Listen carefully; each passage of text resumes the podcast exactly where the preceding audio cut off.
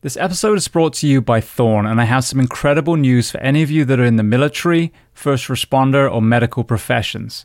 In an effort to give back, Thorne is now offering you an ongoing 35% off each and every one of your purchases of their incredible nutritional solutions. Now, Thorne is the official supplement of CrossFit, the UFC, the Mayo Clinic, the Human Performance Project, and multiple special operations organizations. I myself have used them for several years, and that is why I brought them on as a sponsor. Some of my favorite products they have are their multivitamin Elite, their whey protein, the Super EPA, and then most recently, Cinequil.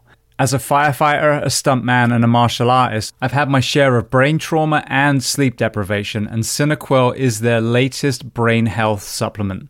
Now, to qualify for the 35% off, go to thorne.com, Thorne.com. Click on sign in and then create a new account. You will see the opportunity to register as a first responder or member of military.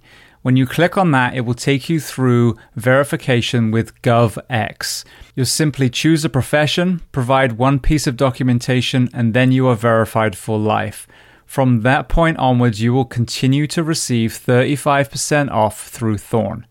Now, for those of you who don't qualify, there is still the 10% off using the code BTS10, Behind the Shield 10, for a one-time purchase. Now, to learn more about Thorne, go to episode 323 of the Behind the Shield podcast with Joel Totoro and Wes Barnett. This episode is sponsored by a company I've used for well over a decade, and that is 5.11. I wore their uniforms back in Anaheim, California, and have used their products ever since. From their incredibly strong yet light footwear to their cut uniforms for both male and female responders, I found them hands down the best workwear in all the departments that I've worked for. Outside of the fire service, I use their luggage for everything and I travel a lot, and they are also now sponsoring the 7X team as we embark around the world on the Human Performance Project. We have Murph coming up in May, and again, I bought their plate carrier. I ended up buying real ballistic plates rather than the fake weight plates, and that has been my ride or die through Murph the last few years as well. But one area I want to talk about that I haven't in previous sponsorship spots is their brick and mortar element. They were predominantly an online company up till more recently, but now they are approaching 100 stores all over the US.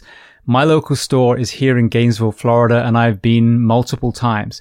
And the discounts you see online are applied also in the stores. So as I mentioned, 5.11 is offering you 15% off every purchase that you make. But I do want to say, more often than not, they have an even deeper discount, especially around holiday times. But if you use the code SHIELD15, that's SHIELD15, you will get 15% off your order or in the stores every time you make a purchase. And if you want to hear more about 5.11, who they stand for and who works with them, listen to episode 580 of Behind the Shield podcast with 5.11 Regional Director Will Ayres. Welcome to the Behind the Shield podcast. As always, my name is James Gearing, and this week it is my absolute honor to welcome on the show CrossFit coach, author, and podcaster, Ben Bergeron. So we discuss a host of topics from athletics in his early life, coaching the youth athlete, wellness during the pandemic, his interesting view on mental and physical toughness, the evolution of CrossFit, and so much more. Now, before I get to this incredible conversation, as I say every week, please just take a moment, go to whichever app you listen to this on, subscribe to the show, leave feedback, and leave a rating. Every single 5-star rating truly does elevate this podcast, therefore making it easier for others to find. And this is a free library of well over 700 episodes now. So all I ask in return is that you help share these incredible men and women's stories so I can get them to every single person on planet Earth who needs to hear them. So with that being said, I introduce to you Ben Bergeron. Enjoy.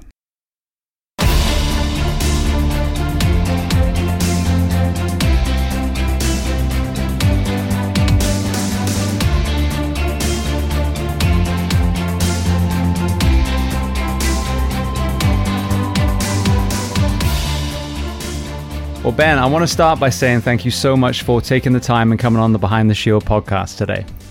Well, thanks for having me, James. Excited to be here. So we met at Sandlot Jackson. I want to get into that, but we also have a mutual friend now in Christine Bold. So through your perspective, talk to me about how you guys first met. She came up here to be a coach at our gym. So we hired her as a coach.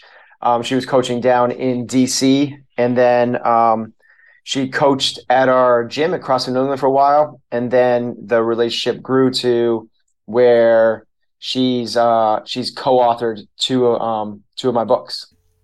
Beautiful. Well, she's on the show already, so we'll kind of circle around to your timeline. So where on planet Earth are we finding you today? I'm in Natick, Massachusetts. Brilliant. So I would love to start at the very beginning of your chronological life. So tell me where you were born and tell me a little bit about your family dynamic, what your parents did and how many siblings. Yep. I'm one of three boys. I'm the oldest of the three. I was born in Boston, Massachusetts. My dad kind of worked his way up through sales and technology to where he was got to the point where he was running a couple of technology companies. And then my mom was part-time real estate agent, part-time stay-at-home mom. Brilliant. Now, what about the exposure to the nutrition and strength and conditioning world? Did you have any of those when you were younger? No, I like how most people, I played sports as a kid. So I played football, basketball, skiing was my biggest and most competitive sport. But nothing more than just regular, I go to the gym, and growing up, I ate normal, nutrition stuff. It wasn't until after college where formal athletics was done that I started doing triathlons. And that's when I started to get a little bit more serious about my own training and my own nutrition. I wanted a competitive outlet. I always liked going to the gym, but I also felt like I needed a goal. So I started doing that, started with sprint triathlons and worked up to doing a couple Ironman triathlons. And that's where nutrition, obviously you have to pay attention to what you're eating. But it wasn't really until the next evolution when I became a personal trainer, and really the next level of the evolution when I found CrossFit that it became a true, real passion and thing that I wanted to essentially commit most of my waking hours to trying to figure out. So I want to get your perspective. I ask a lot of people that were either high-level athletes in the school and collegiate space and or became coaches. From an English perspective, when I first moved to this country, I was struck by how many Uncle Rico stories I heard. These gentlemen that were, or women that were now deconditioned, but could have been if it wasn't for this meniscus, the ACL tear or the shoulder or whatever it was. And as I start living in this country, I see the extremely high level of performance at the school and college level, but that almost being at the expense of longevity and wellness. What has been your kind of perspective of the way we, the kind of philosophy towards our younger athletes, performance versus wellness? So I think that they can be one and the same, but they could also be inversely related. And that's not a cop-out answer. It's a matter of the approach of which we take. So wellness, fitness, and performance are all intertwined. And we can think of this on a spectrum. On one end of the spectrum, you have sickness. And sickness would be decrepitude, inability to complete tasks, and or a true disease or illness. In the middle, you have competency, you have wellness, you have I'm not sick, but I'm not thriving.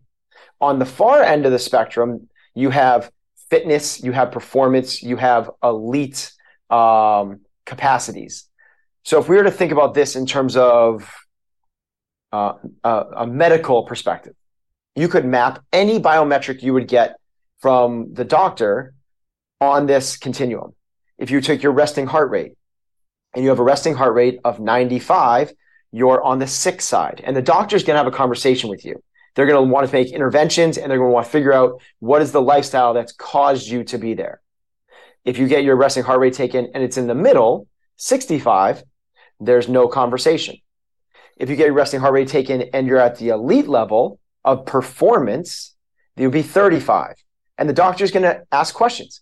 What do you do? Are you an athlete? Have you an endurance background? There's a conversation. So what we find is in the middle, what most people define as the objective that we should be getting, wellness, there's no conversation. On the outside edges of the bell-shaped curve, there's a conversation. Well, it's not only for your biometrics, things that you would get done at the doctor, your cholesterol, any sort of lipid panel, body fat, your weights, your BMI, anything could go on this, even your white blood cell count. But we could also map this as well for your performance.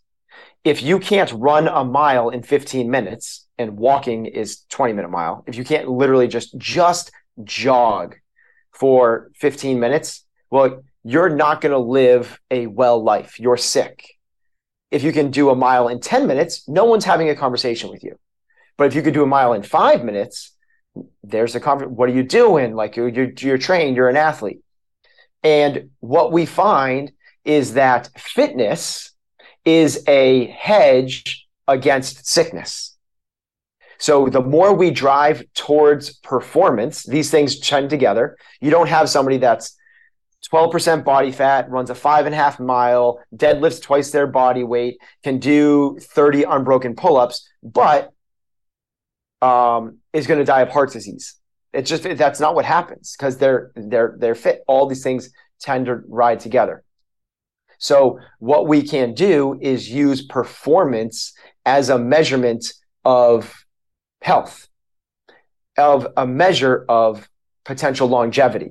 Now, there's other things. There's toxicity or acute accidents that could take people out, and that's obviously a little bit outside of our control. But in terms of the health aspect that we have control over from our behavioral perspective, what we do in the gym all the time allows us to do that if we're doing this on a balanced approach. And the thing that gets us in trouble is that people get caught up in elite performance in one area, because you are only as fit as you are weak in any one area, meaning you become an elite endurance runner where you can now run a marathon in under 2 hours and 20 minutes.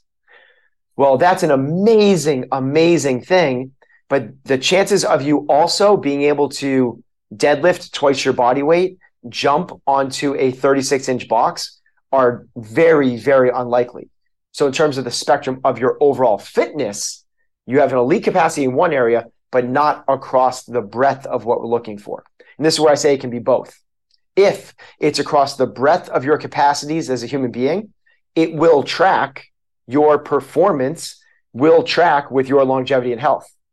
If, and this is what alludes to your question, if you go a mile deep in one singular pursuit, I want to run a sub 220 marathon, that has a negative effect on your overall health. People that play in the National Football League, American football, lose 3 to 5 years off their life. Well, that's a singular endeavor that they're trying to be the best in the world at. Think of a power lifter, somebody that can deadlift 1,000 pounds. There's only a handful of people in the world that can do that. Those guys don't have the same health as people that are going for the spectrum of fitness. So they do trend to go in the same line until you lose the balanced approach and go into a singular approach, and that's when it has a negative effect.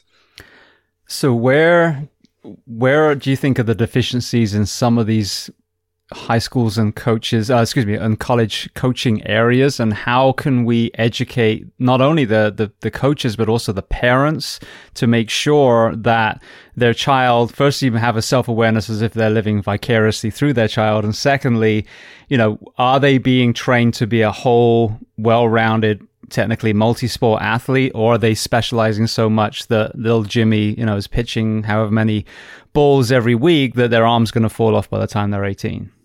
Well, the first part of that is I wouldn't judge someone for either approach.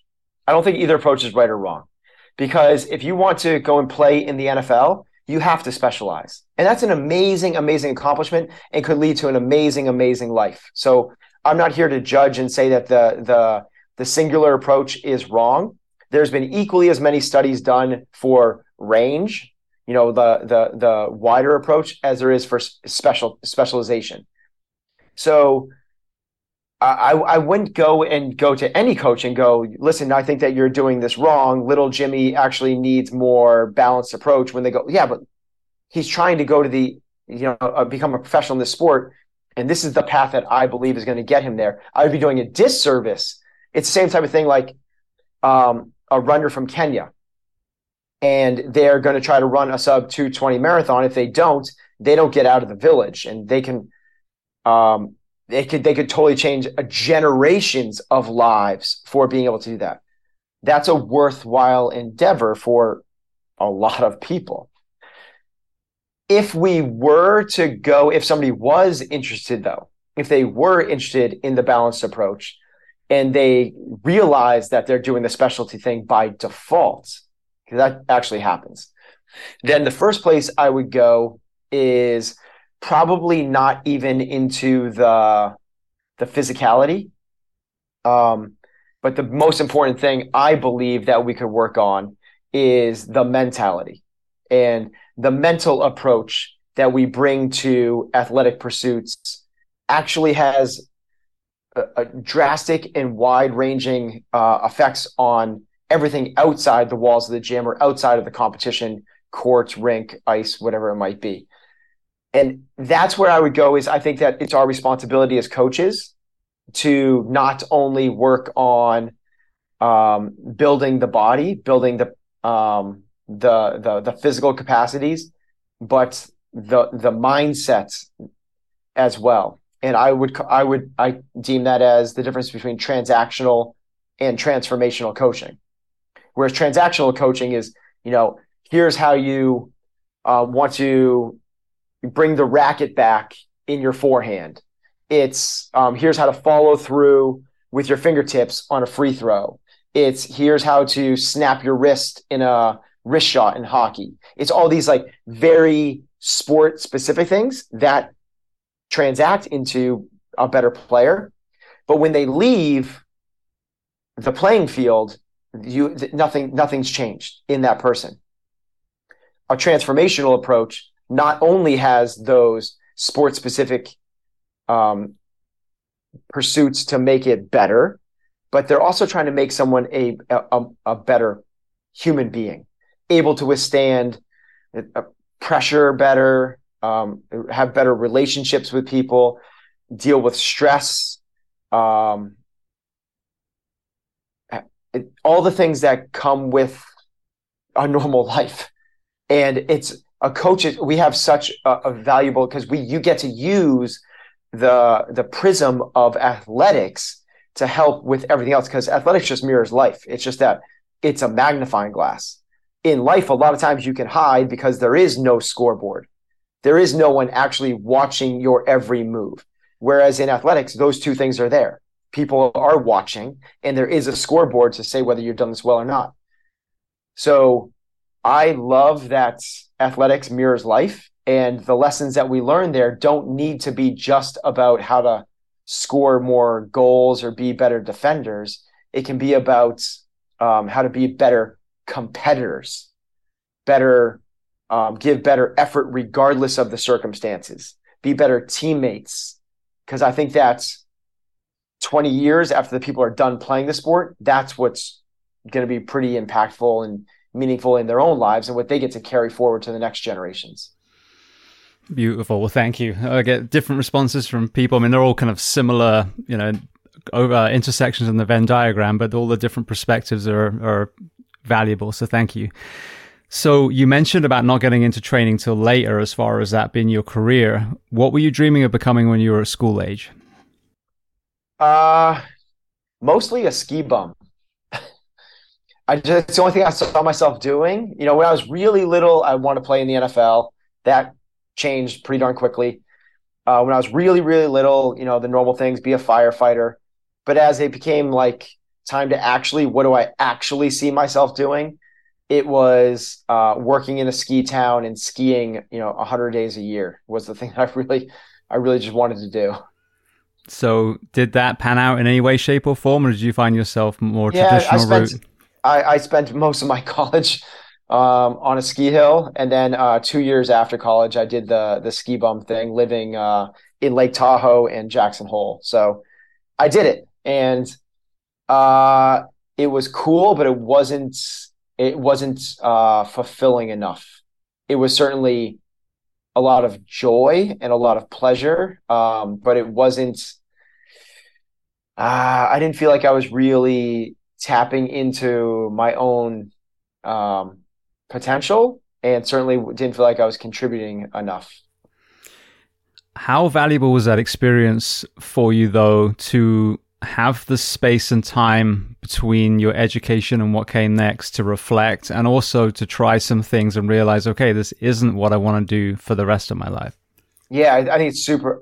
I am so grateful that I spent the time doing that, because I think otherwise I would have always had that, like, I should go do that. I should go do that. I also spent time in corporate America before I worked in finance, before finding the fitness thing. So I feel like I got both those perspectives. I got like the real ski bum life, and I got the real, Fortune 500, climb the corporate ladder life. And I realized that the fitness and entrepreneurial life is the thing that I actually find the most fulfilling.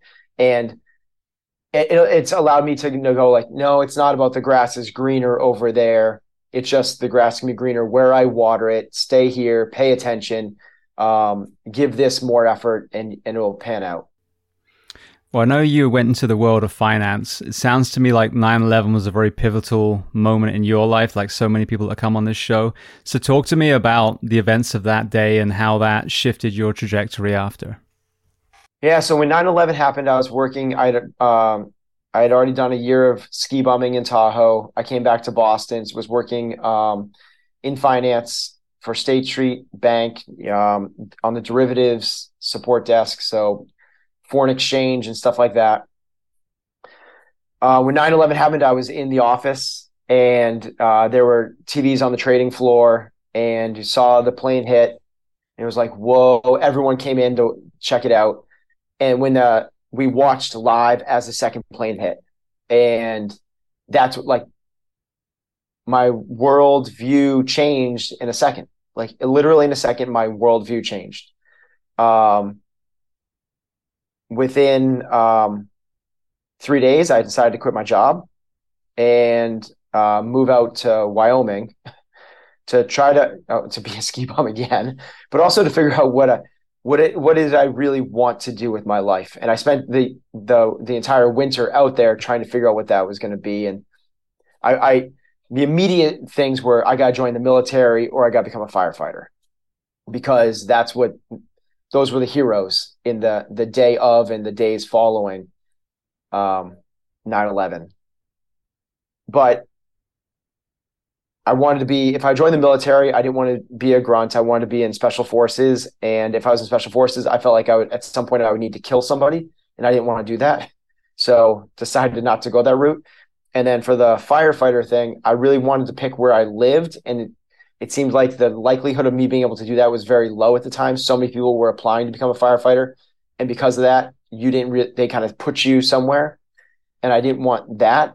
So what other way could I have impact and do something I was passionate about? And that's when I turned this passion I had for triathlon and fitness into becoming a personal trainer. So I started a business where I went to people's homes and trained them one-on-one in their basements. And then from there, got kind of lonely, honestly. There's no coworkers, my own business, a lot of freedom, but I was, my young 20s, and I wanted to work with other people like me. So joined a gym and did that part-time. So part-time training at a gym and part-time traveling to people's homes. Then that gym thing spun up into being a strength and conditioning coach for some sports teams at a local prep school. That's when I found CrossFit, started doing it with my clients, started with my athletes I was training, started doing it with myself. That passion from triathlons shifted into the sport of CrossFit. And within about a year or two from finding the sport, I had my own affiliate. And fast forward 15 years later, and here we are. Amazing. Well, walk me through the kind of certifications that you got, because I think there was a lot of still the residual kind of bodybuilding style training back, you know, early coaching pre-CrossFit. And then I'd love to hear your kind of origin story, how you found it and what your experience was from the way that we were coaching to what you were seeing in that space. Yeah, I was eager to learn. So I was, when I find something, I get very invested in things that I'm passionate about. My nightmare is to like wake up and have to spend days doing things that you're just not, you find unfulfilling, unmeaningful, without much purpose. So when I find something that I am into, I love it. So when I found fitness, I just wanted like more and more and more. So the only way I knew how to do that was to go and read journals and get certifications. So I started doing that, and I did ISSA, NSCM, NASM, CSCS. I was trying to do everything I could, and I didn't know why I was doing that until I realized, like, I kept on looking for the thing that made sense, and none of it made sense.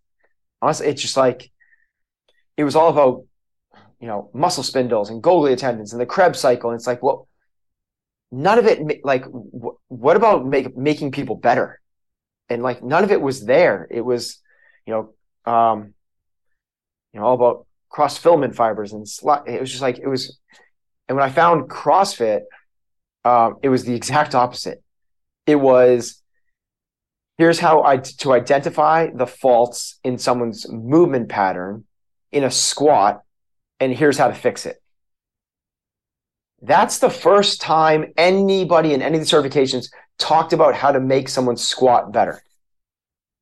It's kind of like, well, what have I been doing for the last 4 or 5 years trying to accumulate all this knowledge if I don't even know how to teach a squat? Similar to that, we're all trying to get people, I'm a certified fitness trainer. Yet none of these organizations had identified or defined what fitness was. And until CrossFit came along and said, well, fitness is work capacity across broad time and modal domains, did that start to resonate and make sense and go, yeah, that makes a lot of sense. So how do we improve that? Well, we do functional movements at relatively high intensity, and we continually vary it, so you're getting exposures to as much things because we fail at the margins of our experience. It's like, oh, dang, that sort of makes sense. And if we're looking for these adaptations, well, what are those adaptations? Well, they're cardiovascular endurance, strength, stamina, flexibility, speed, power, accuracy, agility, balance, and coordination. Okay, that seems like a pretty darn good list. And we want to improve our fitness across short, middle, and long time domains. Not only that, but from low power to high power endeavors. So what that means is a 3-second max effort deadlift. Okay, that's really high on the power scale. We're using a lot of ATP across the other energetic pathways of the middle 800-meter sprint to the super long marathon row or even longer. And we want to make sure we're increasing all of the area underneath that curve, which is defined as our fitness. You are as fit as the area underneath that curve. It's like, whoa, okay, this thing makes a lot of sense. And it's not just what it looks like when you see people do it on YouTube or on the CrossFit games, this just crazy concoction of now climb ropes as fast as you can and whip a barbell around and go run and jump over boxes. All of those things that are being done in a systematical, measurable, observable, repeatable fashion, which, by the way, is science, measurable, observable, repeatable. And now all of a sudden what we're doing is we're creating data points along the way, and we are mapping our fitness. Not just going to the gym one day and doing 3 sets of 10 bench press or jumping on an elliptical and going for 45 minutes. It all has measurable data, literally endpoints for each one. Observable, we can see it and measure it. And now what we do is we do that over time, and we can figure out how fit you are, because fitness is directly correlated to the amount of power you can produce in a workout. Like, okay, what is power? Power is force times distance divided by time. How much weight did you lift, the weight? how much distance did it travel, literally from point A to point B, times that by the number of reps you did and how long it take you to do it. And now all of a sudden you see why kipping pull-ups are actually more advantageous than strict pull-ups for developing fitness. Not strength, for fitness. Strength is something different. Strength is a singular component of the fitness picture. Because you can do more reps faster lifting the same amount of weight. It's the same thing as like, well, people, when people kind of argue against kipping pull-ups, it's like, well, how come you don't run with your hands in your pockets straight down? When you run, you use your arms. Like, because I can go faster. It's like, so you're saying that using your arms can help your legs go faster, and you believe going faster is a better way to improve your fitness. Yep, I agree. Well, it's the same thing with pull-ups. If you use your hips when you do a pull-up, you can then do more reps faster. And if you do more reps faster, you're getting fitter. So that's the long kind of rant for, I found this thing that just made total sense. And it wasn't just like, that looks really cool. It did. It wasn't just like, whoa, it's a really cool community. It is. It wasn't just like, ooh, this affiliate model is a really cool business model where I can run my business how I want to, not a franchise. It is. But the number one thing was it produced results in a meaningful, impactful way that was backed up by science. So I had a unique kind of road as well. I got into it, I think it was 2006, but I did the traditional kind of quote unquote bodybuilding style. I wasn't bodybuilding, but just those movements. Yep. I did sports science in University of North London, and it was the same thing. Like, I've got these little tiny myopic pieces of science, but you're not giving me the ABCs of how to be a good coach and how to move, understand my own movement. I was a martial artist and trying to, again, not get hurt and be better. And then a friend of mine was a firefighter who was a member of CrossFit Marina in Huntington Beach. So I think it was one of the early ones. Came back one day with these cannonballs with handles on and a couple other things and put us through. I think it was Helen, if I got that right. Yeah. And it just, I was amazed. And what I saw in myself is, 2 years into it on the fire ground as a firefighter, I could see my own performance just accelerate incredibly. So did you have a kind of first workout story and coming from the, at that point, high triathlete background that you had, what was your experience of the changes within your own body? Yeah, so when I was doing triathlons, I wanted to do triathlons because I wanted to try to find, excuse me, a super high level of fitness. And I wasn't at a world-class level, but I liked the idea of like three different things in one. I thought that was challenging and well-rounded. It certainly was challenging, but it wasn't well-rounded. It's just how long can you go in three things? And when I found CrossFit, my first workout was Cindy, which I thought I would do pretty well in because along with my swim, bike, run stuff, I did a fair amount of just kind of like body weight strength stuff. I would do pull-ups and push-ups and squats, and I would do some of the, like you, I would do some of the bodybuilding stuff. And when I did Cindy, Cindy is 5 pull-ups, 10 push-ups, 15 air squats, as many times as you can in 20 minutes. And I felt like I was moving, really well. And I got 18 rounds, which I was like, I just did, I did 180 push-ups. Like, I did 90 pull-ups. Like I'm pretty solid. Like, I feel pretty good. And then I looked at the leaderboard. Back in the day, there was the CrossFit forum. And I looked at the leaderboard and I saw this guy, Chris Spieler, and he did 33 rounds. And I was like, what the? I didn't even realize that was like, there was that level at all. And that was the really eye-opening experience for me, which was like, I feel pretty fit. I'm doing, Ironman triathlons. I feel like, I can do 90 pull-ups, but this guy almost doubled my score, and it was an incredibly humbling experience, but also incredibly motivating because I saw how much room there was for me to grow.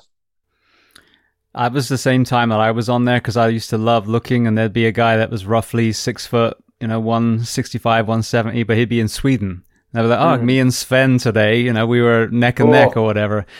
So with that lens, because you got in so early, what has been your lens on the undulation of the coaching and or the athletes? And the reason I asked that, I came in completely naive, white belt with an athletic background, but maybe been taught a lot of the wrong things that I had to unlearn.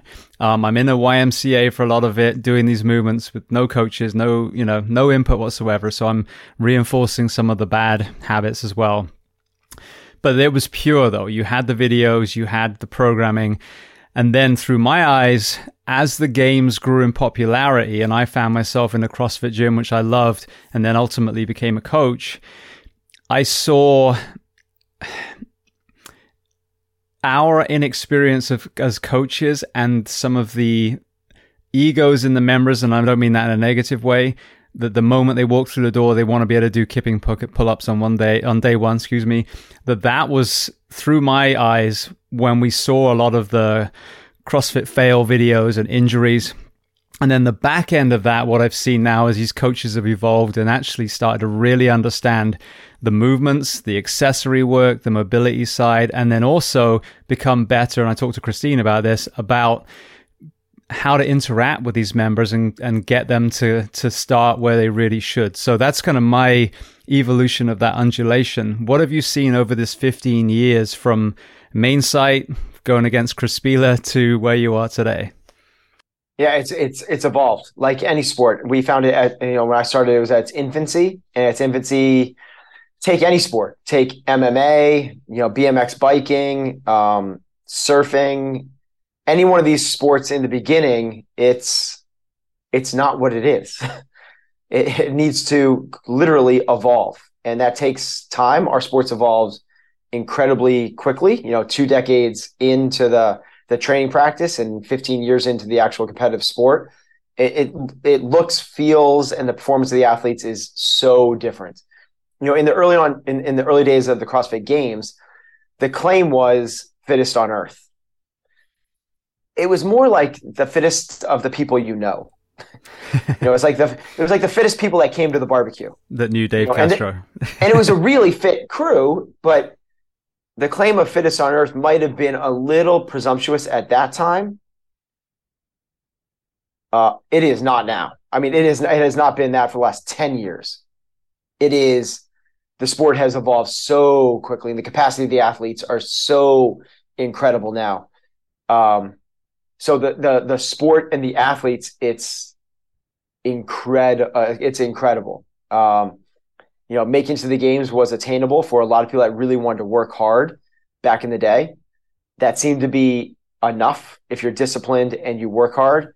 And now that is the price of admission to make it to quarterfinals. Like, if you're not willing to dedicate your life to this thing, you have no shot. And it's like 6 to 8 hours in the gym, 5 days a week, and those other 2 days are spent on working on recovery and your weaknesses. It's like a 24/7 approach.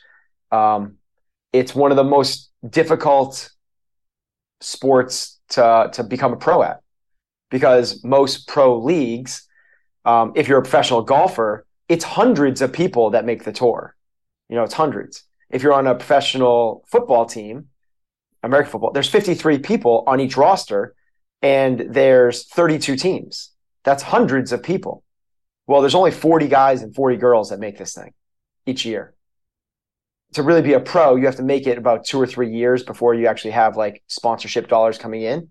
So it's one of the hardest sports to be a professional at, for sure. It's on very close to like the MMA. It would be the same type of thing. There's only a couple people that do it at a really high level, and a lot of people are trying to crack into it. In terms of the coaching aspect, it's been the same evolution. So in the beginning, it was, well, if you have some semblance of what an Olympic lift looks like, well, you are about as good as any coach out there. And now, for sure, it's a lot more nuanced in terms of movement patterns, identifying, limiting, any sort of limitations, how to improve things. And to your point, you know, the mobility work and accessory work to get there. It's not just, you know, it's not just work more, work harder. It's definitely work smarter. And a lot of the coaches have improved that aspect of the game as well. Thankfully. I mean, it's like you'd hope that after 20 years that we've gotten better. So I think we have. Yeah, I mean, I've seen it, like I said, and I think even the kind of shiny object element of the games, like you said, there was that transitional point where people could still, if they were relatively fit, start on that road towards it, which I think sucked people in. Now I think they're seeing such elite, you know, athleticism and lifts that now I think that's almost part of the humbling when people are going, okay, I can't just come off the street and go straight to an NFL gridiron. You know, there is this work that's in between. So you've got two, and I don't know if I'm oversimplifying, but through my eyes, you've got two types of people that are going to walk into a CrossFit gym. The people that truly are wanting to do it as a sport and, you know, get to however high they can on that ladder. And then you have the other, I would argue, maybe not so much in your gym, but most gyms, you know, other 95% who are just trying to get better at the things they do in everyday life. How do you, at the front door, kind of separates the wrong word, but kind of work with them as far as their priorities to make sure that they're on the right track for their own personal why? So the first thing I would do is I believe that there's more like four character types, not the two. And understanding where the person is of these character types helps you coach them to their ends. So the first one is what you said is, I'm here, I want to get better at the sport of CrossFit. I want to try to become better at the open. I want to get better at I want to see if I can crack into the games. That's certainly one. Below that, I don't think it just goes, well, if you're not that, you're everybody else. I think below that, there's probably two or three more character types. And the one below that is I identify as a hard charger. I identify as somebody that wants to train and be really, really fit. I may not have interest in competing in the sport of CrossFit, but I identify as somebody that I'm the fittest among my friend group. You know, when I go back to my reunions, they all go like, oh my gosh, have you seen James recently? The dude's a beast. You know, I heard he can do 30 pull-ups. Like that type of, there's that group of people that want to train beyond the class. Then beyond that, there's the kind of the, what I call like the mass population of who goes to a CrossFit gym. And that's the people that are trying to lose weight. They're trying to look good on the beach. They're trying to void off decrepitude in the nursing home. They want longevity. They want to feel better. They want some level of performance when they, you know, go skiing on the weekends or play tennis or whatever it might be. Then there's the next group and the final group, which is, I'm just trying to create a routine. Like this is really hard for me to get to the gym more than 2 days a week. I getting to it once is hard. Getting it twice is almost impossible. And I've only been to the gym 3 times a week, maybe a handful of times in my life. So each one of those people needs a different approach, right? The CrossFit Games athletes need programming for 5 hours a day. They need to work on all of the little, what we call third wave adaptations. The things that are very specific to the sport. So they need to know how to like do bump cleans instead of just normal hang power cleans. They need to how to rotate over a box jump over really efficiently, where somebody else just needs to know how to jump up onto a box and get back down. The people that are looking for, you know, be the fittest in my friend group, but I don't care about the sport, those hard chargers need that it's not just about the class. It's not just about that one workout of the day. They want some little extra strength. They want a little extra cardio. They want to make sure that, you know, when they jump in the 5K with their friends, that they're going to be the fastest of their friends. If they're, you know, whatever they do, they want to be like ultimately prepared. You need that level of program for them. The other group is actually what the affiliate's set up for. That's what the gym is set up for, is the people that want to lose weight, maybe get a little bit stronger, be better. It's like that's general physical preparedness. And that's the gym set for them. But the other group that needs more help as well is the people that are struggling to get there and make this a part of their daily routine. And that is not a programming play. That's a customer onboarding process. that's a thing where you have to hold their hand. It's essentially like a kid that's really, really, really scared of going to school. Well, it's not about like what books they're reading. It's not about when math class is. It's about you have to hold that kid's hand through the process and make them feel not scared. So each one of those people have a different approach. And that's what the gym should be able to identify and know where they are so that they know how to meet them where their customer is. So I heard you talking to Chris Williamson on Modern Wisdom podcast. And again, it was that transactional versus transformational element. And I would love to kind of get you to repeat that concept. When I was doing CrossFit, it was incredible. And I was in this YMCA and people were looking at me like, why is that guy murdering himself and making all those weird noises with his headphones on? I'm just trying to do my pec deck in peace. And, and then I end up joining a CrossFit gym and then I go, this is a massive piece of the puzzle I've been missing, the community element. So talk to me about transactional versus transformational in the community that is the local gym or even the local, whatever, the local group, especially after 2 years when everyone was segregated and divided so much. Yeah. So the saying is, you are the average of the five people you spend the most time with. The other saying is, show me who you hang out with and I'll show you who you're going to be in 5 years. The science that backs that up is you are 171% more likely to be fat if your friends are fat than if your family is fat. What that points to is it's not genetics. It's what are your friends doing? This is why a CrossFit gym is so powerful, because people surround themselves with other people with the same value sets, where working out like this is not weird, it's the norm. For the rest of the world, for literally 98.88%, I'm making that number up, so I don't know why I said literally, percent of the world, they look at what we do and go, that's weird. But I just earlier in the conversation explained why the science backs this up. It is the best form of longevity prevention from a physical standpoint. There's other things, sleep and nutrition, stress and other things. But from a physical training perspective, there's nothing better. Well, if there's nothing better, wouldn't you want to be in a group that thinks it's normal? Because if every time you go and do it, people point at you and go like, that's weird. Our human biology is set to conform to the herd. We need to be able to be accepted by the herd, by the tribe. Otherwise, we get kicked out of the tribe. It's meaning every single time we go to this, there's a level of stress. Well, that's not beneficial.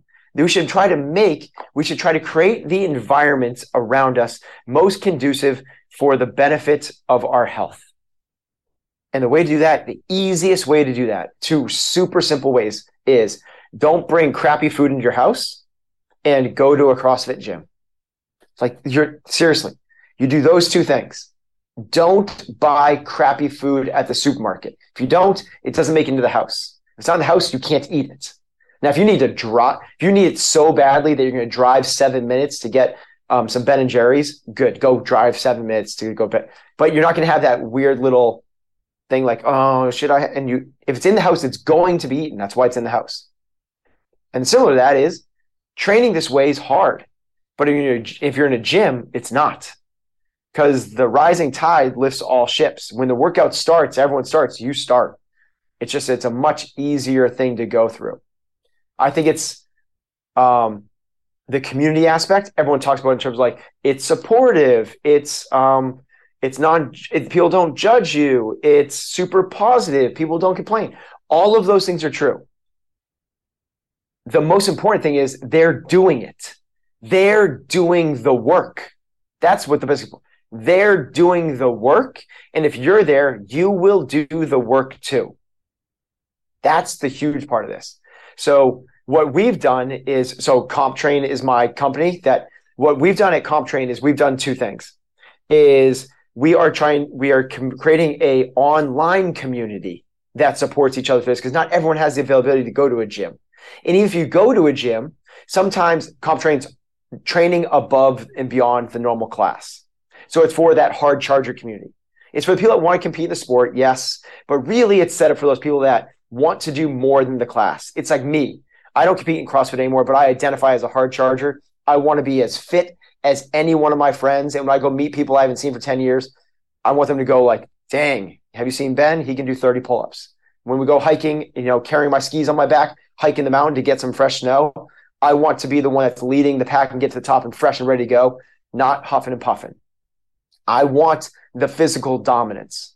So what we've done with Comp Train is we create a platform for people to train really hard. Well, that's hard to do until you have a community around you. So we've done that as well. This is not train really hard and you're on your own island, programming, doing your own thing, which a lot of other programs do. This is, we are all doing the same workout together on the same day. And because of that, we have a community, we have a tribe. That is so powerful. If a Spartan warrior, from the time he's born, is selected to be a warrior. Some are selected to be cobblers, some are blacksmiths, some are going to be priests. There are a select few that are selected to be warriors. From the time they are 0 to 14 years old, they go through a horrific, incredible training regimen. There's an incredible book called Gates of Fire by Stephen Pressfield. Holy smokes. Like, it is incredible what they are forged through fire. They are amazing. At 14, they go off and they have this agoge where they go out into the woods and they have to kill a wild wolf with a spear. At that point, they are now a man. They are now a warrior. But if that 14-year-old boy stays out in the woods, he will never fulfill his ultimate potential as a warrior. It is when he returns back to the tribe and he has a shared belief system with the other warriors, a shared set of principles, a shared set of values. And he knows that the soldier to the right and to the left would give up their lives for him, that he then becomes an even more formidable human being. It is through the power of the tribe, it is through the power of the community that we actually reach our highest potential. It's not a benefit, it's a need. We need this to become the best versions of ourselves. No one will become the best version of themselves on an island. It will not happen. And the stronger your tribe, the stronger you are. Beautiful. Well, thank you for that. I want to get your perspective on this very thing. For the last 2 years, you know, we went through this global pandemic, and I optimistically was thinking, well, fantastic. We're finally going to have this wellness conversation. We're going to talk about maybe organic farming again. We're going to put local farms back in communities. We're going to talk about, community. We're going to look at exercise. We're going to look at the way we feed our children in schools and PE programs. And what I saw from the wellness lens was all the wellness voices were almost held as heresy. How dare you say that my 300-pound grandmother died from obesity? It was COVID that killed her. And what happened was we were told not to be, to basically destroy community, to close parks and beaches, stay inside. We'll tell you until you lose autonomy as well. But you can deliver fast food and alcohol to your house where you watch Tiger King. So we not only lost... we won't only get to speak alongside the other voices, but they were muted. And that 2 years was completely lost. And, I argue that the way that we elevate this country, just as you said, it's the environment, it's ownership. And it's very easy for a fitness influencer to say, hey, if you just eat salad and get up at 5:00 and jump in an ice bath, you can have abs like me. No. You may understand whatever has taken you to where you are now, but Steve grew up in poverty and was fed, the shitty foods his whole life, if there was any food at all. Totally different conversation. On the corner of his street, there's a McDonald's and a KFC. There's not a Whole Foods. So what was your perspective coming from a wellness background where you've been, walking the walk for so many years of these last 2 years? And even though it seems like those lessons have kind of been forgotten already, what can we do on the wave of this to push the wellness conversation in this country? Well, I like it. You said this country. You're like, you've adopted America. Yeah. Well, I mean, sadly, my British brothers and sisters are getting bigger and bigger every time I go home. Yeah. So this is a global pandemic, but we'll focus on the States. Yeah, it's a really great question, James, and I don't have the answer for it. I could give some beliefs, but they're just kind of like they're my opinion. The first part is being, accepting the reality of which we are in. You and I are not going to solve it, and that I don't think it should be the goal, because if we do, we're going to get really frustrated along the way. I think that our roles and our goals are to influence, or at least share some opinions with people that are raising their hand going, I'm curious. The people that aren't curious, it's not where I want to put my effort. And if they are going to put their heads in the sand like an ostrich and just go like, nope, this is it, and how dare you, and this is, that's it, to me, it's not a worthwhile fight. And I want to fight fights that are worth fighting. So where do I think it starts? It starts with conversations like this. And I honestly believe that the conversations are the biggest thing.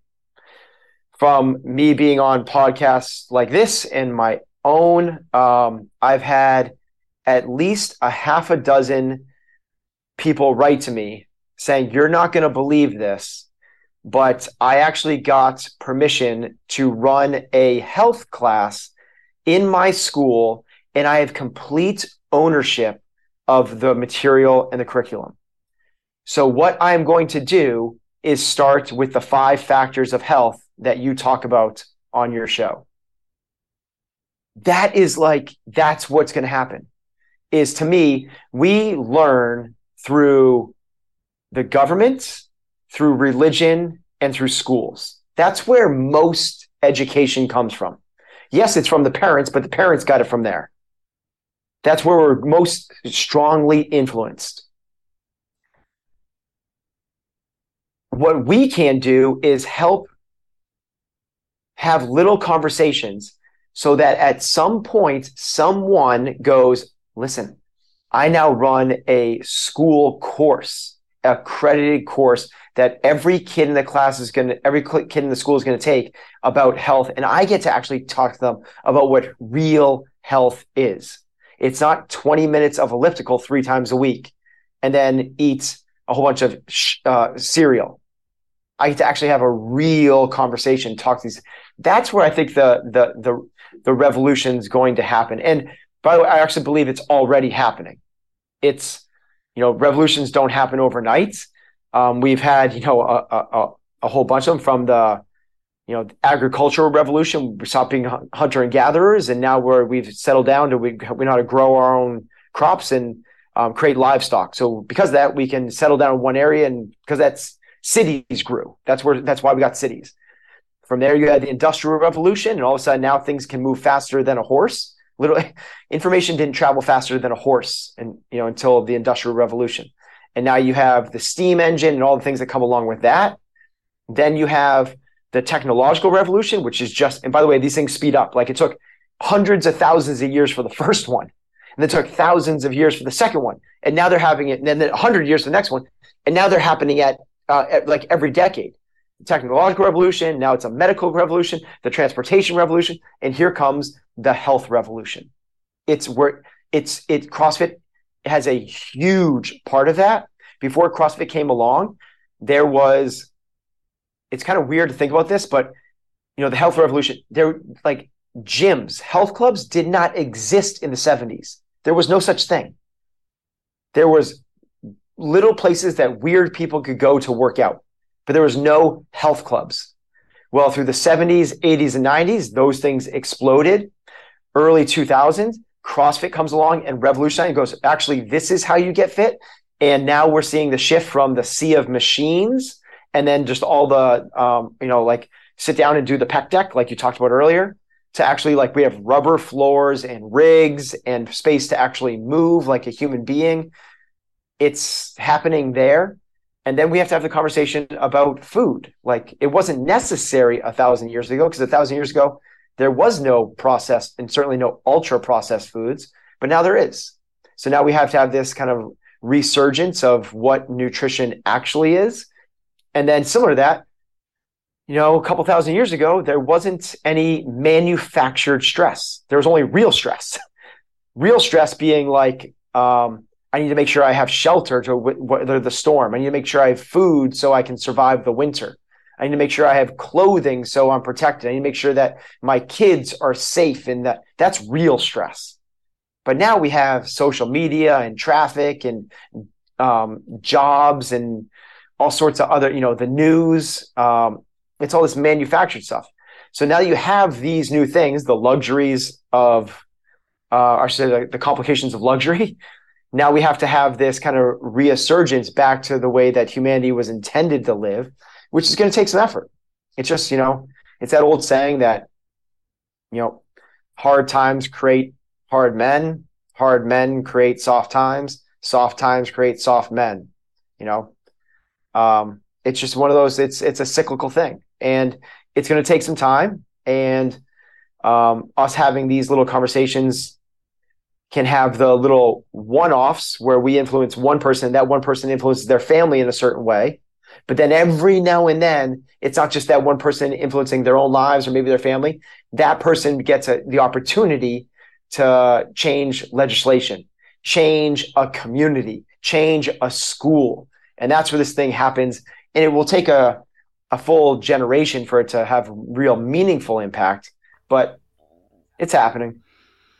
Yeah, well, I agree. I think we're at the beginning of a paradigm shift, and I'm, I guess, described as an angry optimist. I'm optimistic, but kind of, you know, pissed off at the same time.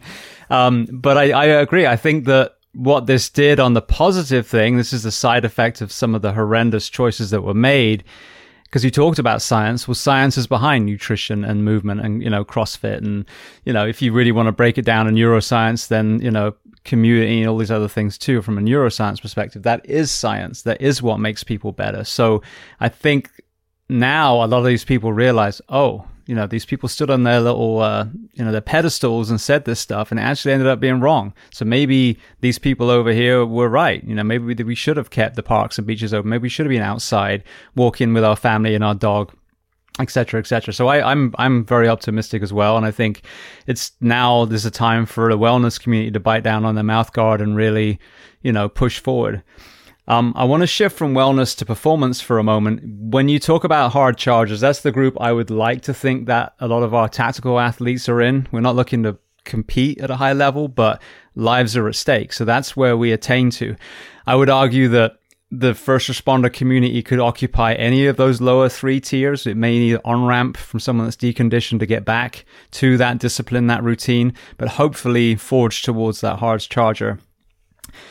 One of the biggest barriers, I think, when you get to that area is the mindset, the pain, the discomfort, the suffering that it is to be at that level when you've got to climb, you know, 50 floors with 100 pounds of gear on you. That does kind of mirror some of these elite performances that you're seeing in the CrossFit Games as well. So you coach Matt, you coach Katrin.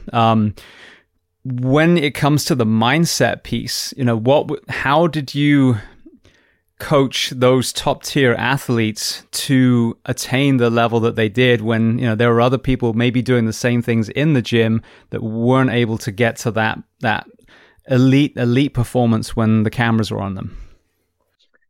Yeah. So, mindset is certainly a hot topic, and I think a lot of people have their take on it. And, you know, mental toughness is such like a buzz thing. And, you know, whether it's David Goggins or, you know, like you said, like the ice bath community, it's certainly a sexy thing to talk about, but usually it's about,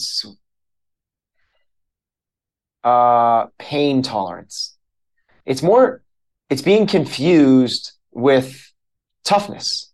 Mental toughness and toughness are two different things. Toughness is the ability to withstand physical discomfort, which is when you're doing a workout and you're working hard, your heart is going to try to rip through your chest because it's beating so hard. You're going to have battery acid pumping through your veins, and your legs are going to be wanting to seize up. You're going to lay on the ground afterwards, heaving in a puddle of your own bodily fluids. Like that takes physical toughness. Mental toughness is something different, and we need to understand that. Because what happens is people see an athlete crawling to the finish line, and they're like, "Look at the look at how mentally tough they are." That's physical. They see somebody get injured and then come back in the game, like, you know, Patrick Mahomes spraining his ankle in a championship football game, and then coming back in, like, look at the mental toughness. So we're confusing ourselves. Mental toughness is the ability to stay focused when distraction is tugging at you. That's what mental toughness is. Now, that distracted tug can come in so many different ways. It could come as we're having this conversation now, and all of a sudden, somebody throws a paperclip at you and you get distracted, right? That's distracting. Well, can you not get distracted, not get triggered by that, but stay focused on the task? That's something that comes in. You see that happen. It comes in through your five senses. Or maybe we're we're going to perform in an athletic contest, and it's 100 degrees outside, and you feel the heat. Yes, you feel it. It's physical, but it's mentally distracting because you start telling yourself stories about it, and you make it worse. All of the mental stuff is going to come in through your five senses. You're going to hear something. You're going to feel something. You're going to see something. You could taste or smell it. Usually that's not as big of a thing, but something's going to happen to distract you. If you don't get distracted when those things happen, you are mentally tough. That's what happens. Now, when people do get distracted, let's talk about what that's actually happening. Something happens that triggers something. There's a trigger. It comes in through five senses and triggers you. You then form a conscious or subconscious thought. That thought then creates a feeling, an emotion. That emotion creates a physical, chemical reaction in the body. There's a hormonal response, which then further induces this thinking, feeling loop that you get into. So let's actually put that into a actual real life scenario. You're going to the gym, and what's your favorite movements in CrossFit? Rope climbs. Rope climbs. Okay, great. So what's your second favorite movement? Dubs. Okay. So you're going to the CrossFit gym to do your workout. You know that the workout is 3 rope climbs and 60 double unders, 5 rounds for time. You're like, freaking, I'm going to crush this. I'm going to be top of the leaderboard. Like, I'm so excited for this. Like, everyone's going to know how fit I am. And you're ready to go and give it your all. All of a sudden you get to the gym, you start warming up, and the coach goes, "Hey guys, change of plans." James, what's your least favorite movement in CrossFit? Thrusters, 100%. Okay. He goes, "We're actually going to do, Calsu, which is 100 thrusters for time at 135 pounds. There's another movement in there as well, but that's what we're going to do. 100 thrusters to 135 pounds per time." Boom. That was a thing that came in through your five senses. You heard something. That triggers something inside of you. It triggers a thought, conscious or subconscious. It's going to most likely be something along the lines of like, "Oh, crap. Oh, damn. Like, oh my, wait." And it's, maybe even play like the victim type thing. Like, why, what the hell? Like, why are they doing this in my class? Like, the other classes got to do that workout. How come we have to? You're being so distracted. The reality of the situation is that you're going to do this. Now, if you're not distracted, what do? You go do the work. Now, if you're mentally tough, you are able to go do the work with the best of your ability. But what happens is we don't do that. We play a victim or a pessimist, even an optimist is not good. That's okay. This is a chance for me to work on my thrusters, work on some weaknesses. All that's happening is if you're a victim, a pessimist, or an optimist, is you're telling yourself a story. Another word for telling stories is creating drama. This is where melodrama comes into play. You're manufacturing stress and anxiety. It's not real. It's not there. I said before, like the person that like way back when you had to worry about shelter, food, protecting your children, that's real. You having to do thrusters instead of rope climbs is not a real dramatic event. It is just an event. The meaning we are assigning to it is causing extra drama in our lives. This is a mentally weak athlete. So how do we work through this? It's as simple as recognizing it's happening. That's it. Once you recognize that this is happening and you're telling yourself this story, that is mile 25 of the marathon. You're almost there. We just have to become aware of all the manufactured stress we create in our lives. It's not a real thing. Yes, you wanted to do this. Guess what? The world and the universe doesn't really give a crap about what you want. I want to have a yacht and I want to be able to ski in waist-deep powder every single day. Okay, that's not going to happen tomorrow. Because it's not lining up with my wishes and my wants doesn't mean I got to get all my panties in a bunch. It means I got to go do the work. I have to go do the work. Now, if you can go and do the thrusters without creating extra drama, you didn't get distracted and you're tough. That's what mental toughness is.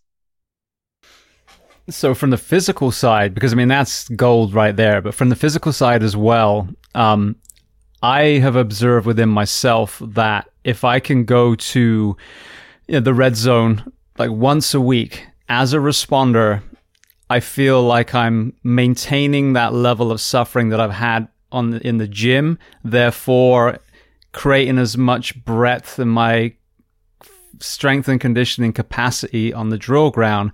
What I fear in the first responder profession is as the bar comes down, as the box checking increases, we take away the reality and the intensity and basically the nastiness of some of this training. We're setting our responders up for failure when it really counts. The lives are at stake. So talk to me about the training effect of the physical toughness, if any, and how that would kind of parallel over to a responder or a member of the military. Yeah, absolutely. So we fail at the margins of our existence. So if you as a firefighter have to go and you've never put yourself through really hard training sessions, and when you have to go and get to the fifth story of a building on air and it's super hot and your heart rate's at 210, your likelihood of success will go down drastically. You have to train for those events. Physiologically, what's happening there is if you're training at your threshold, and we call it lactic threshold, anaerobic threshold, aerobic threshold, it doesn't really matter. If you're training at a point where it's like it's getting really hard, what's happening is your body's becoming more adapted. It's not just like, oh, I've been here before. I feel more confident being here. Literally, physiologically, those adaptations are taking place. You're getting better at removing waste product from your body. You're getting better at delivering oxygen to working muscles. You're getting better at your heart contracting and pushing the blood through. You're getting better at your range of motion and your power and your speed. If those adaptations are literally happening. We are adaptation machines. We need to have that exposure.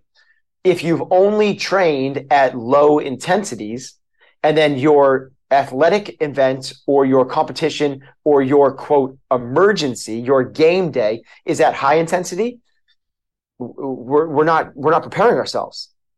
That's like saying like I'm going to work on my addition and subtraction, but the test is going to be trigonometry. Like you haven't practiced it. You need to practice the way you compete, and competition for you and your community is the way you have to perform on, the most extreme game day, when the shit actually goes down. But here's the other beautiful and amazing aspect of training hard. Hard training is the accelerator for mental development. We could work on mental toughness by this, having conversations, listening to podcasts. We could do mindfulness or meditation. We could do journaling. We could do stillness or silence. We could do prayer. We could stare at a candle. We could do breath work. We could go sit in nature for hours at a time.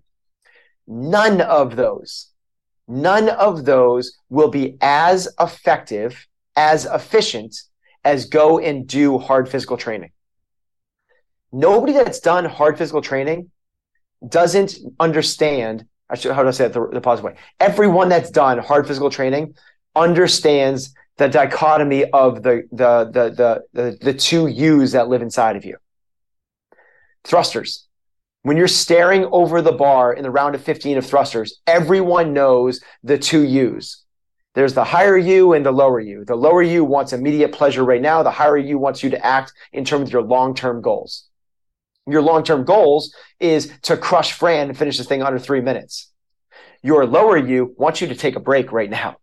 This hurts. It doesn't want you to pick up the bar. The higher you wants you to pick up the bar right now. The lower you wants you to not pick up the bar right now. That two things at odds and understanding that little play between the two is so powerful. And what you can recognize if you've done hard training is this one saying that I've come to love so much. I don't negotiate with my mind. Your mind is a survival machine. It's always going to want to take the safer, easier route. Well, safe and easy don't lead to adaptation, evolution, or greatness. You will not get there with safe and easy. You need hardship. You need challenge. The butterfly needs to struggle as a caterpillar in the cocoon to create enough strength to fly away when it lands. If someone cuts the cocoon and doesn't allow it to struggle, makes it easy, it withers and dies. We need the struggle. We need the challenge. When you have those hard physical tasks, we got it. There it is. That's what we're looking for. That's why so many people in this have gone towards like the ultra marathons, have gone towards CrossFit, have gone towards high intensity interval training, have gone towards cold plunges, have gone towards these prolonged sauna exposures. It's like, it's hard stuff. And when you do the hard stuff, that little two U's that you battle back and forth become really obvious. You go like, oh, what are you saying? Why do you not want to do this? And you start and you do it anyway. That little voice that goes, don't do it, don't do it, don't do this. Like, it starts to quiet. And the longer term, the one that's focused on your long-term goals, you start to listen to that. It becomes a more formidable voice. Brilliant. You just kind of sparked a memory in my mind too. There used to be a phrase, if a tree falls in a forest and no one saw it, did it really fall? I think today, if you took an ice bath and you didn't film it, did you really take an ice bath? Because I see them everywhere now. Yeah, exactly right. Well, speaking of recovery, I guess I just made my own segue there. The polar, the other side of the scale, obviously you've got red line training at a point, and then you've got rest and recovery. With that, ownership versus environment, a lot of our responders, I mean, here at the moment, sadly, we've lost 2 firefighters to suicide within 3 weeks of each other this month. Oh, wow. And more often than not, they're on a 56-hour work week. More often than not, they're getting mandatory, which is another 24-hour overtime. So that's an 80-hour work week. So talk to me about, through an athletic sports performance lens, the importance of sleep for performance, so I can add another layer to the understanding of why our responders are breaking. Okay, so let's before we can go to sleep, let's talk recovery as a whole. So you are at homeostasis right now. You are at You're at a normal right now. When you experience a stress, whether it's a hormesis, like a healthy stress, like working out, or a cold plunge. We've mentioned cold plunge so many times. Or it's a bad stress, like getting sick or injured, or you're nervous about a performance exam that you have to take, like any sort of stress, whenever you do that, your physiology, you actually get weaker. It goes down. It goes underneath. But what doesn't kill us makes us stronger. And after that training session, after that cold plunge, whatever it might be, you experience an upswing where you come back to normal. That's as long as you create enough space and time between the stressors. This is why it's a lot of people like training twice a day is going to be a road to disaster. You need to only train once a day so you can allow yourself the time to recover a full 24 hours so you get back to the gym the next day and you've recovered back to norm. You've recovered back to your homeostasis. But what we're actually looking for is a super compensation. We're actually getting stronger than you were before, which will happen as long as you give yourself enough time. Now, those stresses can take place in one of three different ways. One could be through the musculature. We all have experienced sore muscles, delayed onset muscle soreness, DOMS. The next can be through cardiovascular, which is usually not as long, but you do a really hard assault bike interval. And if you do another one right away, you're going to be in mush, like you haven't recovered yet. So you got to recover for sometimes seconds, minutes, sometimes hours, sometimes a day. Like you have to wait for it to recover, but it's cardiovascular. The last one is your central nervous system. And this is like your overall energy levels. And if you are training, this shouldn't be too high, but if you get above 90%, this can be a stress on you because you get nervous above 90%, both aerobically and anaerobically and from a strength perspective. If you're doing a competition, stress goes way up. This is why people in our space in the CrossFit world, they might train, they might do 4, 5, 6 workouts a day. They go into a competitive event and they only have 2 a day. Well, that's so much less, but they're so drained after that. And that's what we've talked about is they're spending an extreme amount of time in the sympathetic nervous system. That's the fight or flight. They're literally 24/7, like on, like it's like they're about to enter a fight. And that's very draining on us. We need time. And it's called, if you spend too much time there, it's called the parasympathetic lashback, where actually it's like, you have no choice. And it just rips you back. This is why a lot of people get sick after a competitive event or after like staying up and studying for a week for finals. And then all of a sudden, like they're sick afterwards. So the requirement is recovery, and recovery can take place a whole bunch of different ways. One of which you mentioned, which I believe is probably the most powerful. It's almost like all the others combined don't equal the power of sleep. Sleep is incredibly predictive of your ability to perform cognitively and physically. There's been so many different correlative and like double-blind studies. They can't be like, I don't know if they can be blind because you're actually sleeping, but 2 cohorts, they sleep deprived one, they don't the other. The best one that I can think of, and Matt Walker in Why We Sleep mentions this, he's kind of the guy pushing all the sleep stuff. On daylight savings, there's millions and millions, I think it's hundreds of millions of people that experience for one night a year, everyone experiences 1 hour of less sleep. That next day, heart attacks go up by 24%. In the fall, when we all get an extra hour of sleep, that next day, heart attacks go down by 21%. That's the same thing for driving accidents, and it's the same thing for suicides. 1 hour of sleep is way more impactful than any of us wish to give it credit for. We all need at least 6 hours of sleep. Under 7 can be detrimental. 7 to 9 is kind of based off of the individual. younger people, babies, toddlers, kids, and teens need closer to the 8 or 9, even 10. And I would put athletes or really high-performing physical people upwards of that 9 or 10 as well. We try to have our elite athletes sleep 9 or 10 hours a night. What have you seen with your own eyes? Have there been any scenarios where you've had an elite performer that for whatever reason has been lacking in their sleep and then you've seen it in their performance? Yeah, I mean, the number one thing you see is their moodiness. That's the number one thing. But yeah, so somebody that's underslept is under-recovered, and somebody that's under-recovered can't perform.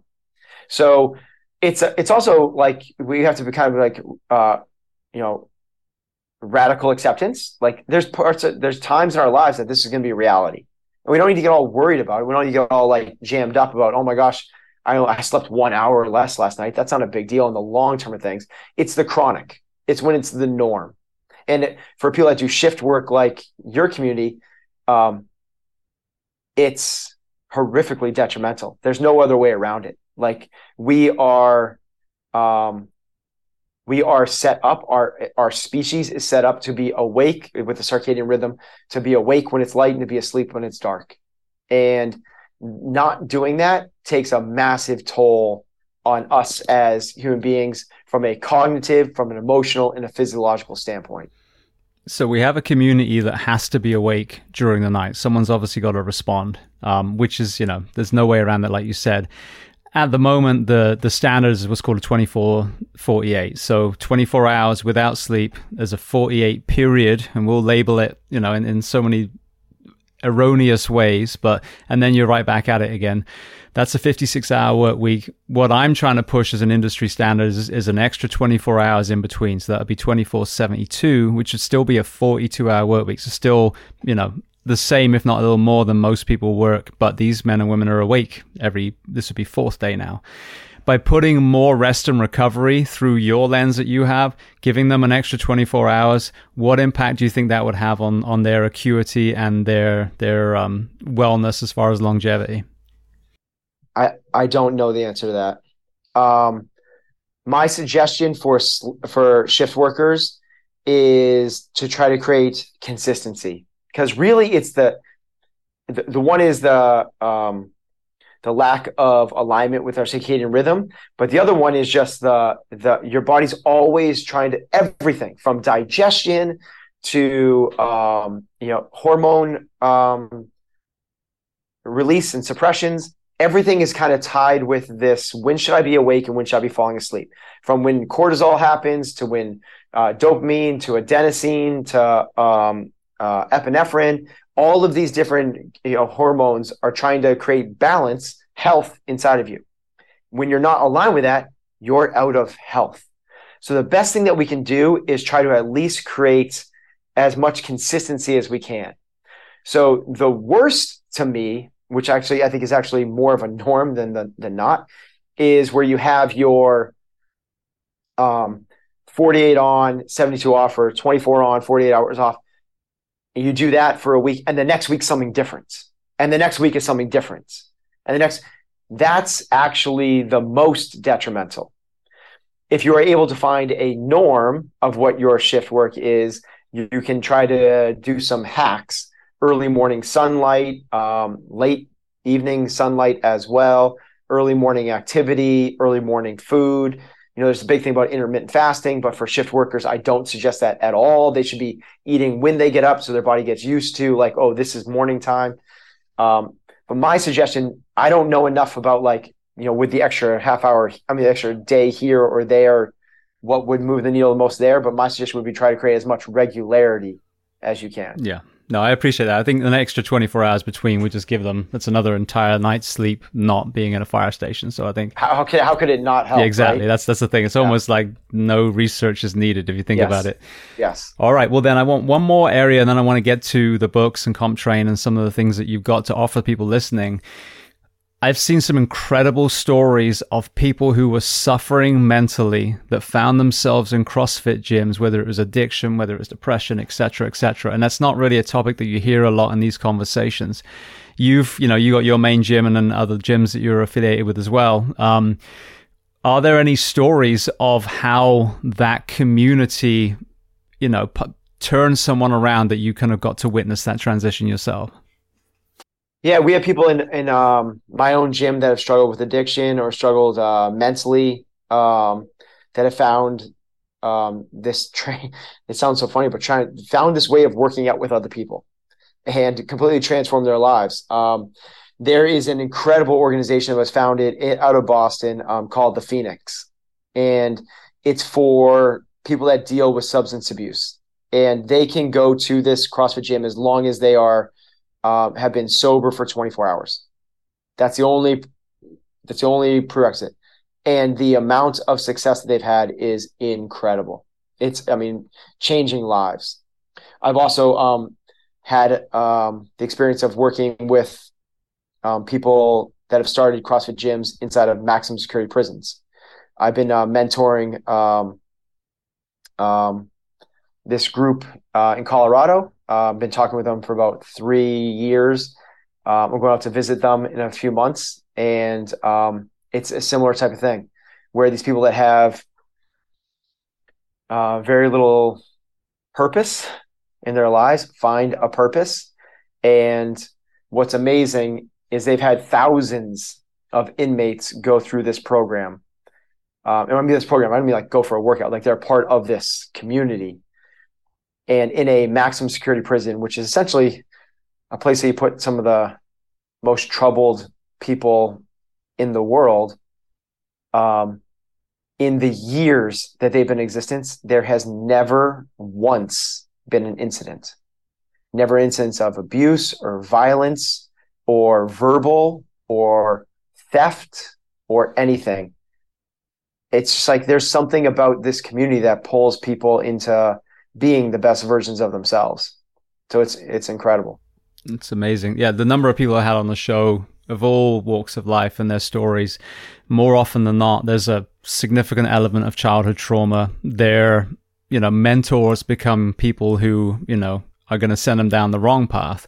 And I've always argued this concept, 99.9% of humans are blank canvases when they're born. Yes, there might be some that have got neurochemical issues where they are, sociopaths or whatever. But so you have the potential for that to be an incredible human being. And even if you've strayed off the path, a mentor can come in, whether it's addiction, whether it's being part of a gang, or God forbid, even, murder.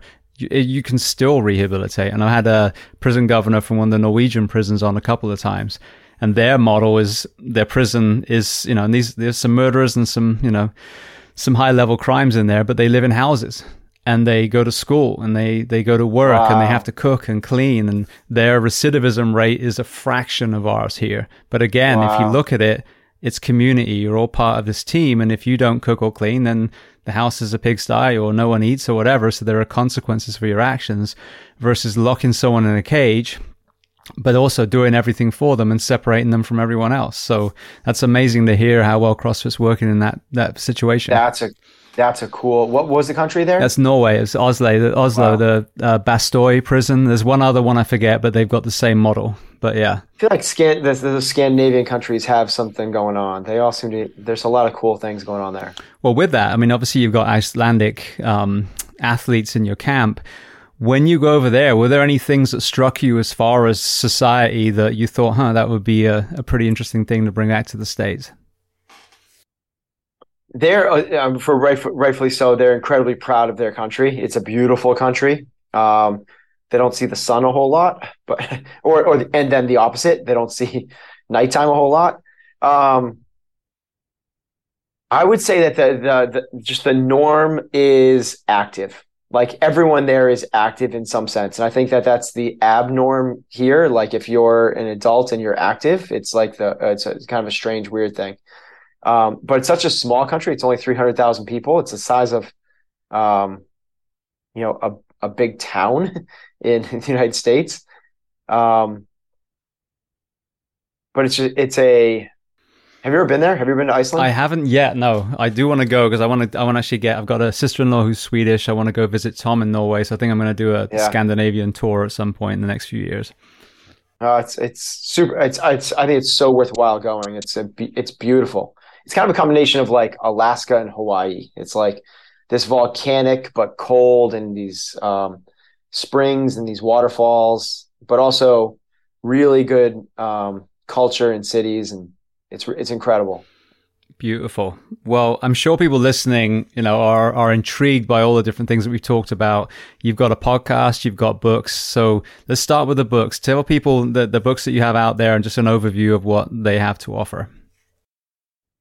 So first book I wrote was called Chasing Excellence. It's a story of kind of my training the male and female CrossFit champions. I trained one year, 2016, trained both of them, Katrin David's daughter and Matt Fraser. It's kind of the traits and the ways that they rose to become the best of the best. It's a lot of the stuff that I learned from them more than what they learned from me. The second book is called Unlocking Potential, and I've been lucky enough to run a few businesses, and it's they're kind of small potatoes compared to a lot of what, you know, what's out there on social media right now. But I've learned, it's kind of my learnings, my growth as an entrepreneur and a leader. I was really poor at both in my early days, and I feel like I'm probably halfway through my journey as a leader and entrepreneur. So it's kind of like my reflection to the halfway point. I hope that I can write another one in another decade or so, kind of sharing the second half of this journey. But I didn't want to wait for that. I want to share what my takeaways have been up until now. Now, how have you balanced that coach versus box owner equation? Because I think old school CrossFit, a lot of it was you're either one or the other. You can't be both. But clearly, you've managed to navigate that space. Yeah, well, I early on, I navigated it really well by having really good people around me. I was able to, early on, I wasn't married and didn't have kids. That's how I navigated it. So I had a lot of time. So I could be the boss, the leader, the business owner, and a coach. But the truth of that is, I wasn't a very good business owner or leader then. I was putting a lot into coaching, and I was just kind of allowing the success of being a good coach influence the business. That kind of led up for the first probably 5 or 6 years of doing this. Then I started really coaching the elite athletes and doing well at the CrossFit Games. That led to a different form of opportunities.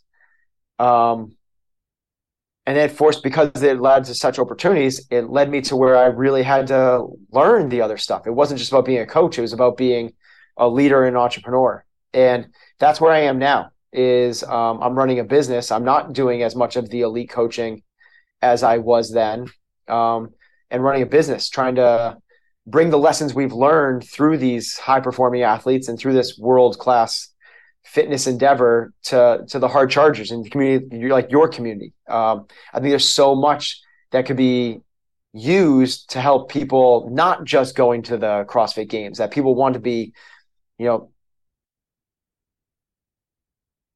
supremely ready for anything. So speaking of that, so you have, all that information out, you have the app. So talk to me about Comp Train and how people can access that.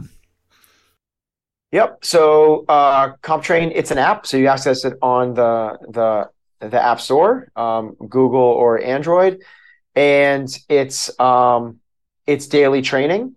We are coming out with our new. So it's up until this point, it's been essentially daily training, a little bit of mindset stuff. So we give people training up until this point. It's been a lot of training for the sport of CrossFit because that's what we did. It was how to get better at the opens, quarters, get through semifinals, hopefully qualify and win the games. We're pivoting that to help more people train like us, because we believe that this training methodology is so powerful.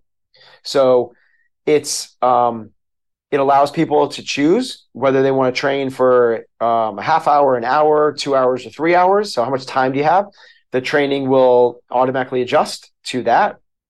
And then it has a a part of a big community. You can communicate with people all over the world, the thousands and thousands of people that are doing this. You can compare your scores on a leaderboard with thousands and thousands of people. You can create your own little groups of communities inside of that, both on a message board and a leaderboard.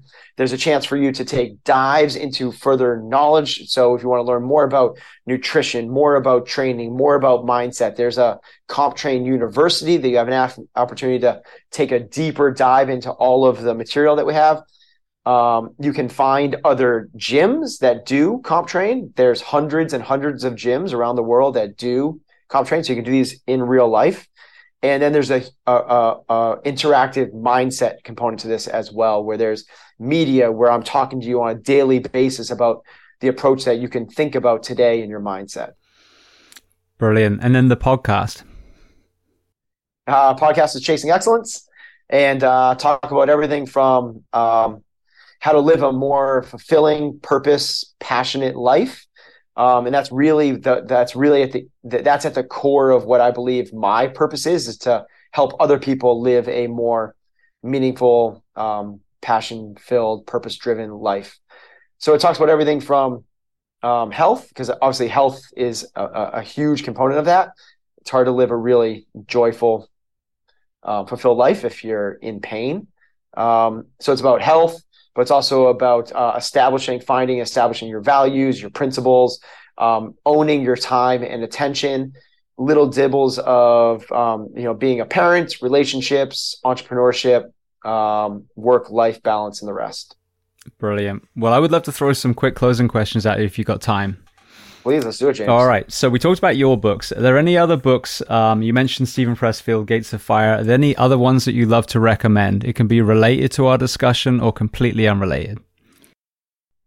Oh boy, I'm a huge book guy. Give me a category. Let's do it that way, and I'll give you a book. Let's talk about the physical and or mental toughness element that we discussed earlier. Okay, so I think that it's gonna sound it's a crappy title, but it's a great book. The Inner Game of Tennis. So it's written by a coach that talks. He's like, hey, this whole thing is the inner game. It's about the mental game, and it's brilliant. It's done through the prism of tennis, but it's applicable to anything. You don't need to know anything about tennis to appreciate it. Brilliant. All right. What about a movie and or documentary that you love? I'll give one in terms of like entrepreneurship. It's 7 Days Out. It's a Netflix documentary series, and it's particularly one episode called It's 11 Madison Park. It's basically the reopening of the best restaurant in the world, and it follows them for 7 days before the grand opening. And in terms of people that are interested in the pursuit of excellence, it's the best representation of that. The next closest one I've seen in terms of the pursuit of excellence is a documentary called Hero Dreams of Sushi, which might be a little more familiar to a lot of people. That's a little more popular. Absolutely. Yeah, I've heard of that one. There's another one. I forget what it was called, but it was on ramen, but it was the same kind of thing. It was crazy. But when you see what goes into the ramen, it probably turn you off ramen. Yeah. All right. Well, then the next question, is there a person you recommend to come on this podcast as a guest to speak to the first responders, military, and associated professions of the world? Yeah, I would. A friend of mine, Chris Irwin. So Chris Irwin was a really he's gonna not like that I'm saying this, but he was the highest level that you can become as a Navy SEAL. You would never, ever, ever know it because he would never, ever tell it. But he's now working, helping people transition from the mental aspects, from this really purpose-driven life of being in the military to back to civilian life. And he's got a really good grasp of the mental tools and approaches. Brilliant. Well, I'd love to connect with him if you're able to help me. I could do that, yes. Thank you so much. All right. Well, then the very last question before we make sure everyone knows where to find you online. What do you do to decompress? Ooh, I hang with my family. I'm a family guy first. I love it. I say it so much now that my kids say it. They're like, family first. It's like, it's our motto for everything. It truly is. I'm a big believer in rank ordering things because it makes decisions in peacetime, so you don't have to make them in wartime. And what I mean by that is, if you know that family comes first, and it's not just a saying, well, when you're up against it, you know which one to actually go with. So it's a simple thing like kids' soccer game tonight, but the podcast that I've wanted to be on forever says that I can do it, but it's going to run 30 minutes into my kids' soccer practice. And I don't even coach. I just want to be there to watch it. Well, I know ahead of time that the answer to that is no, because it's family first. It's so much easier to make decisions ahead of time than it is because, again, the lower you, the one that wants immediate pleasure, you go, oh, yes, I can do that. It's always going to say I can do it and make the excuses for the short-term thing. That's not in line with the long-term. So, so I decompress by hanging with my family, whether that's in the summer, we spend a lot of time on the water, at the beach, boats, sailing, motorboats, playing in the sand. And then in the winters, we go into the mountains and we go skiing. I have two little kids and two bigger kids. The bigger kids are grown up and it's a lot of talking about life stuff, like real life stuff, jobs, careers, relationships, purpose and passion. And then the younger kids, it's about snuggling underneath a blanket, just like getting, sitting in front of a fire, watching a football game, helping them study for the learning the states and the capitals and, trying to get them to brush their teeth and go to bed on time.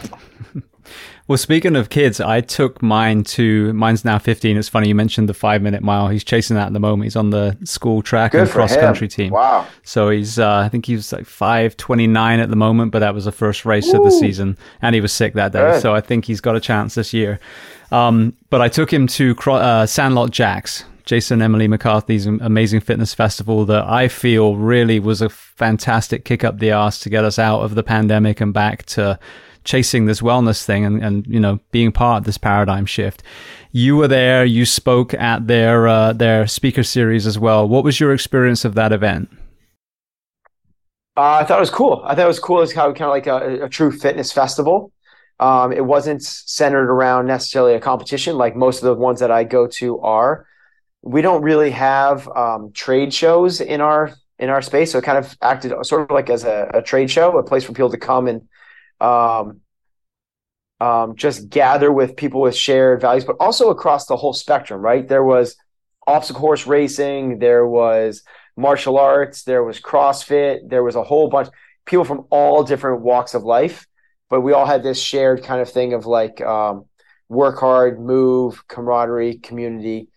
And I was really blown away by the by how many different what's the right word? Partners, sponsors, vendors were there. I mean, it was crazy how many different companies had showed up to show support. Yeah, it was incredible. What was your take of it? It was the same. Sadly, I'm only going to go, I think, one day of the two this year, because there's a rock concert in Orlando that I already promised my son to take him to. But I just thought it was... What's a rock concert? What's the band? It's called Earth Day Birthday. It's in Orlando, and there's a few bands, but Falling in Reverse is both of one of our favorite bands. So cool. Yeah, very, very cool. But no, it was incredible. I mean, he did the Savage Race course and I went with him. I think we did it 10 times or something. So my hands were just shredded at the end of it. But, we did the jiu-jitsu seminar with Tim Kennedy. And I mean, it was just, you could pick and choose whatever you want. You want to do a GORUCK star course and ruck for 4 hours. You could do that. Or, you could do the Marine pull-up challenge. It was just such a great way, like I said, to me, to circle the wagons of everyone who really understood the wellness element and then, inspire each other, grow off their energy and then kind of put the pandemic behind us and start pushing the wellness side again. Yeah, it's cool. It was amazing. All right. Well, then for people listening, we mentioned about Comtrain being an app. Where else can they find you online? Oh, unfortunately, probably Instagram.